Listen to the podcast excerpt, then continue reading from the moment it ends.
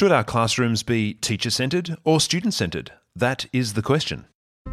Hello, I'm Colin Klupik. You're listening to Learning Capacity. This podcast is brought to you by LearnFast, improving student learning outcomes with neuroscience based language and reading programs since 1999. If you'd like to know more about LearnFast, visit learnfasthome.com.au. You can subscribe to this podcast for free.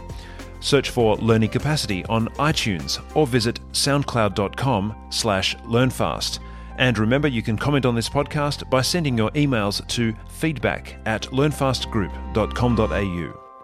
Teacher centred versus student centred learning is one of the debates that's receiving a lot of attention around the world in modern education.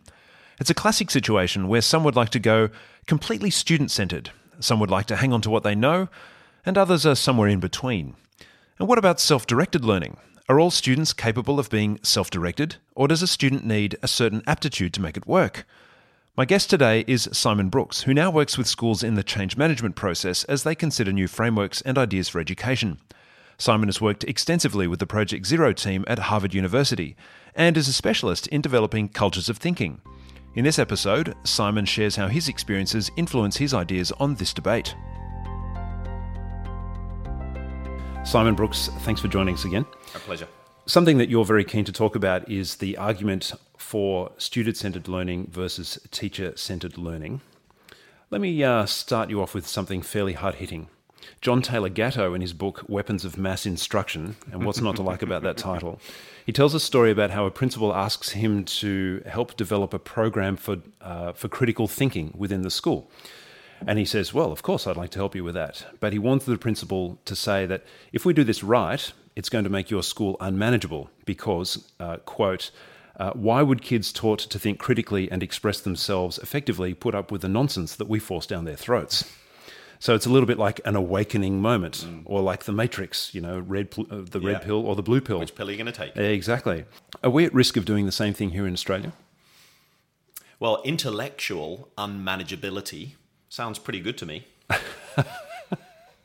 I love that idea, but risky to some. I would, I if if my classroom is a place where children are constantly critiquing ideas respectfully, not each other, rudely, challenging ideas, challenging notions, being healthily skeptical about concepts, being curious about the ideas that they're being uh, that they're exploring together. If that's what it is to be um, unmanageable, that sounds brilliant. I'm not advocating um, being unmanageable behavior, mm. but I think if we can work for a world that separates the behavior from the intellectual work that's going on in that space, then I'd advocate that completely. I've not read that book, but I love the sound of it, Colin. Well, as I said, the title sounds pretty good too. the, this keys into the self directed learning debate because um, if students really do become self directed, or if they do become true critical thinkers and express themselves effectively, how do how do we then manage that whatever we might suggest to them just might not interest them anymore? I mean, or let's look at it this way: if what if what happens if they become so interested in things that we're just completely unprepared for? Hmm. What do we do then? Well, I think that probably speaks to this another interesting point, which is as teachers, do we need to represent ourselves as custodians of all knowledge? If students find pathways of interest that engage them, that we're not particularly um, prepared for, that we may not be as knowledgeable about as we'd like, nonetheless, there is still great value in the, in them exploring that pathway. Maybe as teachers, if if we try to represent ourselves as feeling excited about the opportunity of learning as much from our students as they might learn from us, if we can if we can inhabit that particular paradigm, then I think that would that space will help us find pathways through that puzzle. I can't help thinking that it's still the adults who are debating the debate. Yes. In other words, it's us who are saying we think this is best for the children. Do we even know that this is what the children want? Do they actually want to be themselves centered in their learning? It's always a good space, to, I think, to begin with to ask students what they want and what's working for them. Um, and that's where student questionnaires and actually just talking to students, not just student questionnaires, mm. can be such a, a valuable experience where I where I stand on this debate is also where I stand on many debates, which is I think polarizing is probably a dangerous place to go. So if we think on on if we've got an extreme left wing stance which is almost like a sort of um, laissez faire approach to teaching and learning. Many of the romantics, um, such as Coleridge, for instance, advocated this type of approach. Let's let children wander off into the world and they will discover. Right. Um, and there are some education systems which are which still operate, which are built on those type of ideas. Then at the extreme right wing, we can think about the whole the old-fashioned stand and deliver style. You know, and there there's a the, I, I think of Charles Dickens' Hard Times when uh, I think it's Mr. Gradgrind and the wonderfully named Mr. McChoakumchild. Oh, that's an that interesting text. They're Very much so. How about that? And they talk about uh, what we want is we want children dutifully uh, arranged in rows in the classroom, ready Yeah. to have imperial gallons of facts poured into them until they're full to the brim. So we've got that approach on the extreme right. We have the laissez faire approach on the extreme left. Are either of those approaches on their own the right way to go with young people? I mean, as teachers, what, what is our role? Sometimes our role is to be ideas purveyors. Yeah. You know, we, we've got some interesting expertise to share. So let's share that expertise. I don't think that, should, that teachers should feel pushed out of the education experience. But then on the other side of it, well, we're learning facilitators. Yeah. We're there to ask questions that help children forge their own understandings. Why is it that um, we need to inhabit either extreme pole? Why can't we find a space in the middle that best serves the learning experience and the development of understanding that takes place within the learners with whom we work? How do we then handle that that polling process? How do we get into the minds of the students to say, look, what is it that you want? Yeah, absolutely. And look, I mean, in my experience, often when we get towards the high stakes of um, our time with students, so if we're talking if we're talking about New South Wales, Australia, where we're we're running this interview, we're thinking about the HSC examinations. Yeah. And when children get into years 11 and 12, their two final years, then quite often, as a teacher myself, students have looked at me and they said, Come on, Mr. Brooks, get out the spoon. yes. Spoon feed us. yeah. Feed me. Tell me what I need to know in order to do well in this examination. Because this examination, well, the results of that are going to affect my ATAR score, and that's going to affect the course I get into in university. So stop playing around with all of this silliness. Stop playing Yeah. around with these these things, these thinking routines you're doing, trying to get us to think. Just get me over the line. We haven't really got time for that now. Yeah. And what comes from that sometimes is is quite a dangerous sort of secret, unspoken pact that exists between teachers and students, which is that students submit to being bored senseless by their teacher in the name of high academic achievement. Since when, I wonder, do students always know what's in their best interests? Hmm. Is that the thing that's actually going to get them to high academic academic academic achievement? And also, is that the thing that's going to benefit them best as they go through the rest of their lives? As we're talking about this, I can imagine that many teachers might be thinking, hold on a second, I can feel the balance of power shifting. I've got less power. Some might be thinking, great, I don't want any power at all. I'm quite happy to sit at the back of the room and do nothing while the students do everything. But I can imagine some teachers, again, here's the polarization thing coming out, saying, hang on, that means I'm going to lose control in my classroom. What would you say to people who are in the, uh, oh my goodness, I'm going to lose control camp? Yeah. Well, first of all, I'm seeing this this come out as an anxiety a lot in classrooms around Australia at the moment. Right. So when I've Alive been- and well then. Yeah, oh, very much so. And I've I've been in classrooms and I've seen this happen more than once, where teachers will begin a lesson and they'll say something like this to the students. They'll say, "Okay, guys, we're going to start our lesson. Apologies, I'm going to talk to you for about ten minutes." Um, but then after I've done that, then you can get on with some learning activities. Sorry, you're going to have to hear me talking. That's right. I apologize for being an expert and for knowing interesting things. You'll have to submit to that for a bit before we get to the good stuff. And when I hear that happen, then I start reflecting and thinking, well, why is it that teachers are saying these type of things? What what are they tuning into? Yeah, why would I apologize for myself? Yeah, you know, what where's the guilt coming from here, you know? And I think it's because, and this is just my theory, that there is this raging debate at the moment in education between student centered and teacher centered learning. There is a prevailing paradigm, and I think it's, it's a pretty strong paradigm, which is student centered is best. And the work I do around cultures of thinking might be misrepresented as suggesting that it's all about that and there's no place for Yeah, the teacher. yeah. So I think that teachers tune into that and they start thinking, okay, really, I'm, I'm not here to be an expert anymore. Um, I'm here to facilitate the children's learning. So there's no place for my wisdom, there's no place for my expertise. You know, that worries me. And I think it's also compounded by another approach in education, which relates back to self directed learning. I think there's, there's a lot of schools out there that think we get self directed learners by building expensive and fancy spaces for them. I think, uh, yeah, I like to call it the IKEA room. Very much so, yeah, with a lot of lovely soft furnishings, you know, And bright colours. and they can sit wherever they want in it. And they can lie down as well, and they can, you know, because that's how they l- learn at home in their bedrooms, and and maybe they've got an on some sort of online learning platform where they can access their the learning experience through. And there's again for me, this is dangerous. If do children become self-directed learners if we as teachers abdicate responsibility for their learning? Or perhaps paradoxically, do children become self directed learners when we as teachers work even harder with them Yeah. to help them acquire that disposition? So do we know that at all? I mean, is there any is there any work being done on finding out the answer to that question? Well, the work that I'm affiliated with, um, with the folks at Project Zero at the Harvard Graduate School of Education, has been working on these ideas for many years. And they explore the dispositional approach to learning. In other words, how can we children how can we help children develop the disposition to be self-directed learners? Okay. Now, that doesn't mean leaving them, them alone. In many ways, the cultural force of interactions, this is Ron Ritchhart's cultural force of interactions, plays even more here. I guess the question we as teachers can always be asking ourselves is who is doing the thinking in my classroom? So if we let that question guide everything we do, Yeah. if we're constantly resisting the urge to do the thinking ourselves, but we're pushing it back to the students, what makes you say that? Why is that idea important to you? How does that idea connect with what Bob said earlier on?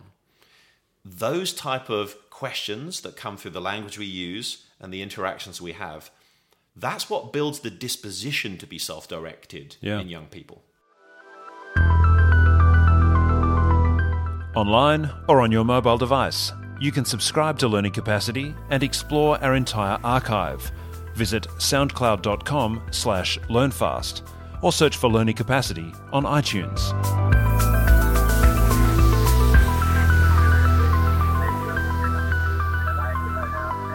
It sounds to me like the uh, the anxiety that you mentioned before is not necessarily happening just from the shift of power, but from the perception that the importance is being lowered. And I guess if you think about saying to walking up to someone and saying, um, "Hello, I'd just like to inform you today that as of today, you're be- going to become less powerful. You'll have less influence, and uh, on top of that, you're going to be less important." Sounds like most episodes of Game of Thrones.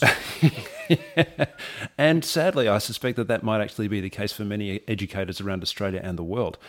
That really is a, a very important anxiety to try and manage. I mean, how do we do that from an administrational point of view?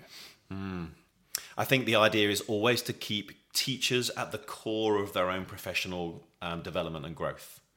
So, with the work that I do with schools, there's there's lots of pathways into that. One of those pathways is through something called action research Yep. that a lot of folks are familiar with. That's when teachers identify the big puzzles of practice that they have and they work through processes to help them explore that puzzle of practice to make some movement forward with that puzzle of practice. Teachers own their own personal growth. So, coming back to self directed learning, a teacher might ask themselves, well, how do I help my children become more self directed? And they own that problem. They th- themselves find pathways through it. Let's uh, step this up a notch, shall we? Principals, let's talk about principles. They really are the gatekeepers in this scenario. And if we're to take this to its natural conclusion, the buck stops with them. And, you know, it's what we're talking about here is like the opening of the floodgates of change, if I can put it that way. Now, some of some people have taken this on board. I know that Peter Hutton at Templestowe College in Victoria has done this with some great success, and with uh, without any sort of idea as to how it was going to succeed. And one of the examples for them is that they they have 120 electives for students to choose from, and uh, he employs students. So, Why aren't more principals doing this in light of the fact that there is evidence emerging amongst us here in Australia? You can actually go there, you can you can drive there, you can fly there, you can call them up on the phone and talk to them. Why why aren't we doing this? Hmm. Well, first off, I think it's in, the language you're using here, gatekeeper, is that's it's important for principals to be that. And that's a central role of a principal because there are a lot of new ideas flying around in education all of the time. Yeah. And if you don't have a principal functioning as a gatekeeper, well, then a school can become a feather dancing on the breeze. Mm. It can just be take, blown in the direction of whatever the prevailing ideology takes it. So, important for school to have its set of principles, its set of values, its understanding of who it is as a school, and then to think how might we augment that with ideas that are flying around in the educational arena. Yeah, I heard the comment once about uh, developing one's mental library. So effectively putting all of those things together, but then applying that in the best situation. But like I, I, I, agree with you. I think principals do need to be good gatekeepers for for exactly the reasons that you've mentioned. But the the desire for change is being debated so wildly throughout the world at the moment. Why is it taking so long? I wonder whether, to some extent, it's fear. It's underpinned by fear. I mean, principal, there's a lot of accountability being a principal or a part of an executive leadership team in a school, and even for, obviously for teachers, there's a huge amount of accountability mm. here. If we embrace something that takes the school and its learners in the wrong direction, well, that's a potentially dangerous step with extensive consequences. Yeah. So I think that it's that potential concern about harmful side effects of what might be adopted that could drive some principals not wanting to embrace change. And probably the same thing applies to anybody who's thinking about some form of significant change. I asked Peter Hutton the question as to whether he thought he was lucky because in his situation, the school was on the verge of closure, mm. and there are many schools around the place that aren't on the verge of closure. And so for them, the risk level, I guess, is much higher. And you could use phrases like, well, Peter had nothing to lose on, mm. on, on one hand. And uh, for, for uh, the first couple of years, he described it to me that the uh, the the government or the uh, the educational uh, regulator was was so um, happy to just be able to distance themselves from the school and say, "Look, it doesn't matter. Let's let's see what comes out of that." Mm. But now that's actually turned around and it's turned into a success story. So I guess what I'm trying to say is how do we get more people having the discussion and, and having the debate to say, look, really, what have you got to lose? Yeah. And do you, in fact, really have that much to lose? Yeah, look, there's there's a lot of schools out there, and uh, particularly the very well established ones, that are a little bit like the QE2. You know, they're slow, heavy, and it's difficult to change direction. And many of them are quite beautiful with rose gardens and uh, manicured lawns. What, exactly. Lovely just like places the, to be. Just yeah. like the QE2. And there's shuffleboard and everything. It's fantastic. Let me throw this idea at you. Do you think that uh, the teacher centered versus student centered debate has something to do with the concept of students being more like consumers rather than producers? And this comes back to Gatto's work that I referred to at the beginning of the conversation. In the end, we really are asking students to consume something that's been pre prepared the student comes to school, you know, there's there's a maths textbook, and that's the accumulated knowledge of a whole bunch of people who've been enterprising enough to write it down and sell them a maths textbook. Rather than getting the students to think about a problem in a mathematical way and getting them to solve that. Now, that might, some people might again say, "Look, that's just going to take forever if I've got to explain maths that way. It's just much easier to batch them through." But what do you think about the idea of students being more consumers than they are producers? Yeah, I, th- I, think this is the idea, questions like this are of fundamental importance, and I, am going to refer to a book by one of the Harvard educators called David Perkins, um, and the book that he he wrote is called "Making Learning Whole," and in it he takes this really interesting metaphor, this idea of playing the whole game. So if I just take a second to explore that metaphor, sure. Well, what he talks about is that when we when we as teachers are working with students it's very easy to get caught up in the minutiae of the detail of whatever the subject is that we're exploring. He's got a name for that too. He calls that aboutitis, a disease that we as teachers might suffer from. That we're constantly teaching them about the subject, mm. but they don't really understand why. Mm. You know? He also takes the analogy of a, of a game of baseball. If we want to teach children about baseball, well, we don't spend the whole of the first experience they have just teaching them how to pick the, pick the bat up off the ground we let them play baseball. Yeah. So, what Dave Perkins urges us to think about in that text is right, how can we defeat the disease of aboutitis? How can we stop our children from learning about the subjects that we work with them on towards learning through the subjects. So we're not learning about mathematics, we're being mathematicians. Yeah. We're not learning about science, we're being scientists. How can we make that happen? And for me, often that comes through the use of, of things like big ideas in the classroom. So in history classroom, we might be uh, about to teach a unit on the Industrial Revolution, the British Industrial Revolution. We might take a big idea like, is economic profit, profitability more important than human rights?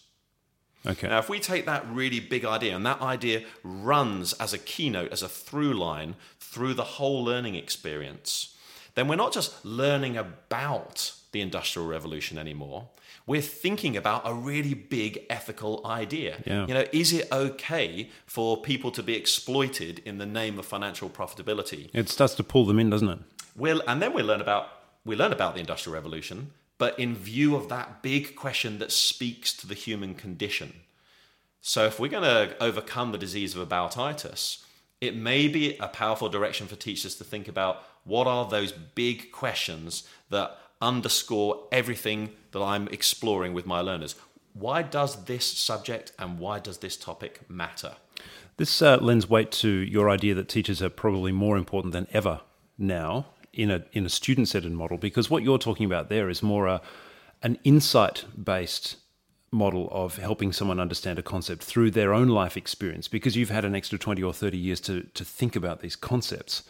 So wisdom becomes very important. Mm. If if a teacher really believes in the student centered model, let's say they they're listening to this conversation going, yeah, yeah, I get it, but I just don't think I'm quite there. What do they need to think about first, and how do how do they themselves need to change if there, if in fact there is a need for them to change? Well, that would be the first thing, always beginning with what might that need be and is there really a need? I mean, it comes back again to the, the cultural force of time.